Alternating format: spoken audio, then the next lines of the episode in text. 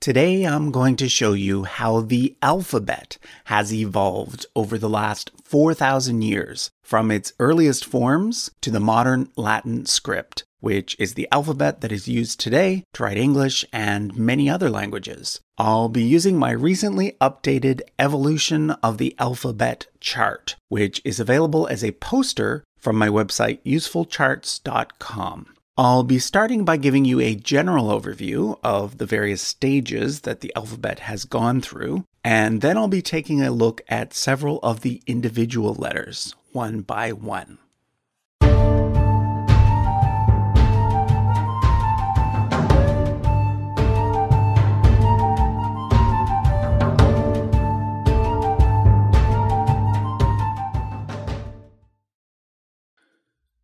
So, the first thing you need to know is that not all writing systems are alphabets. In a previous video, which I'll link to in the description, I talked about five main types of writing systems. Of these five types, the earliest one to develop was the logosyllabary. A good example of a logosyllabary is ancient Egyptian hieroglyphs. In most cases, a hieroglyphic symbol did not represent a single sound, like in an alphabet. Instead, it represented an entire word or syllable. But at some point, approximately 4,000 years ago, someone in Egypt had the idea to use hieroglyphs in a new way. They devised a system by which there was just one symbol for every one phonetic sound. By doing so, they were able to reduce the total number of symbols needed for writing from several hundred to just 20 or 30. So, for example, this crude drawing of a house, shown from above like a floor plan, came to represent something like the sound b, and this fish came to represent something like the sound d. So, it was in this way that the alphabet was born. The name given to this first version is Proto Sinaitic. It gets its name from the Sinai Peninsula, which connects Egypt to what was once the land of Canaan. It was here that the first inscriptions made using this script were found, although examples have since been found in both Egypt and the southern Levant as well. Because of this, there's some debate over whether the invention of the alphabet took place in Egypt or Canaan. However, what we do know is that it was in Canaan that the idea of using an alphabetic form of writing really took off, because by the year 1000 BCE and in the centuries that followed it, we have lots of examples of a stylized version of the script being used throughout the Levant, both by the Phoenicians and by the ancient Israelites. Generally, this version of the alphabet is called Phoenician, although when found at ancient Israelite sites, it is called Paleo Hebrew. But basically, they're the same. Note that I've shown the more familiar square Hebrew letters below for reference, and so that we have names that we can use for these early symbols like Aleph, Bet, and Gimel. It's interesting to note that the earliest portions of the Hebrew Bible would have been written in this ancient script, not in the square letters used by Jews today. Those developed several hundred years later. But on this chart, we are concerned with the evolution of the Latin script. So instead of tracing the development of these early letters into later Middle Eastern scripts, like Hebrew and Arabic, we are now going to turn our attention to the Greeks. I've labeled this third line Archaic Greek in order to distinguish it from the more familiar classical Greek letters, which are still used today. However, I've shown the modern ones below for reference, so that once again, we have names that we can use for each letter. I also want to point out that there was never a single archaic Greek alphabet. There were actually many different versions with slight variations that were used throughout the Greek speaking world. So, what you see here is a bit of a combined representation.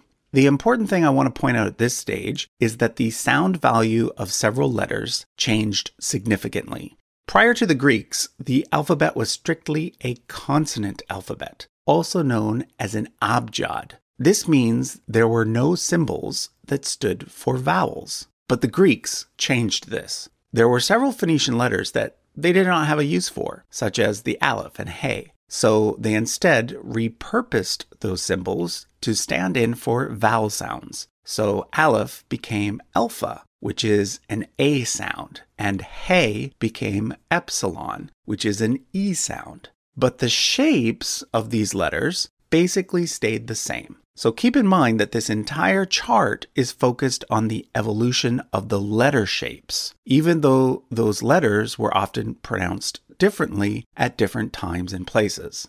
I'll also point out that it is from the first two letters of the Greek alphabet, alpha and beta, that we get the word alphabet. Okay, so the next stage is Old Italic. Again, there was no single Old Italic alphabet. Instead, there were many different versions, of which the most important was perhaps the Etruscan alphabet. But what I've shown here is kind of an amalgam of different Old Italic scripts. The most important thing to point out at the Old Italic stage is that several letters were dropped. This is because there were some sounds that Greek speakers made that Latin speakers did not. So, for example, the Greek letter theta was not needed for ancient Latin, so the ancient Latins simply dropped it from the alphabet. I'll talk about some other changes in a bit, but for now, take note that the actual letter shapes didn't really change much between these two stages, and many of the shapes are actually quite recognizable, even in these archaic forms. It was during the period of the Roman Empire that the Latin alphabet reached the form that we know today, although at this point only the capital letters existed. It's important to note that the ancient Romans did not distinguish between an uppercase and a lowercase. It's also important to note that they did not have 26 letters like we do today. They had only 23. Missing were J, U, and W. So during the lifetime of Julius Caesar, his name would have been written like this I'll say more about J and U in a moment, but the biggest question that most people have at this point on the chart is why did some of the letters flip? Well, originally, many of the letters, like B or K, could be written either way. This was because originally the Greeks and Romans wrote both left to right as well as right to left. And the direction of certain letters depended on the direction of the writing. But eventually, writing left to right became standard, Perhaps because most people are right handed and therefore less smudging takes place when you write left to right. Of course, when it comes to alphabets like Hebrew and Arabic, they are written in the opposite direction, right to left. Now, at the same time that the familiar Roman square capitals were being carved into stone, everyday writing, among those who were literate, was actually taking place in a slightly different script known as cursive. The word cursive coming from the Latin root for running or doing something quickly. So originally, Roman cursive looked something like this, sort of a sloppy version of the capitals. But eventually it evolved into what became known as New Cursive. So by the time that the Western Roman Empire fell, the emperors would have been writing out their various decrees using letters like these ones you can see that many of them look quite similar to the lowercase letters that we use today. Of course, when the Western Empire fell in 476, much of Europe experienced a so called Dark Age, during which time there was far less writing going on. However, one of the places where a lot of writing did continue was in the Christian monasteries over in Ireland. There, a script developed known as Insular, which also ended up being adopted by the Anglo Saxons over on the island of Great Britain. Therefore, this style of writing is also sometimes called Old English. A little while later, over on the continent, a slightly different style of lettering developed called Carolingian. This version of the alphabet emerged during the reign of Charlemagne, and by the year 1000, it had become standard throughout most of Europe. But remember, the printing press hadn't yet been invented. So all books were written by hand, which obviously took a long time. So as literacy grew and the demand for books increased, scribes eventually developed a script which they could write more quickly. This style was known as blackletter or Gothic, and it was the dominant style up until the time that Gutenberg developed his famous printing press in the 1400s. At that point, the letter shapes quickly started to look like the lowercase letters we see in serif fonts today, and were combined with the old Roman capitals, which were used at the start of sentences in order to increase readability. So now that we've done that overview, let's go back and talk about some of the individual letters. In English, the first three letters of the alphabet are A, B, C. But in the Hebrew and Greek alphabets, which are older, the first three letters are the equivalent of A, B, G. The third letter, in both cases, being a G sound. What happened is this. Sometime during the period of the Roman Republic, the third letter of the alphabet started playing double duty and was used for both a G sound and a K sound. This led the Romans to make a major change to the alphabet. They kept the third letter where it was, but dedicated it to the K sound.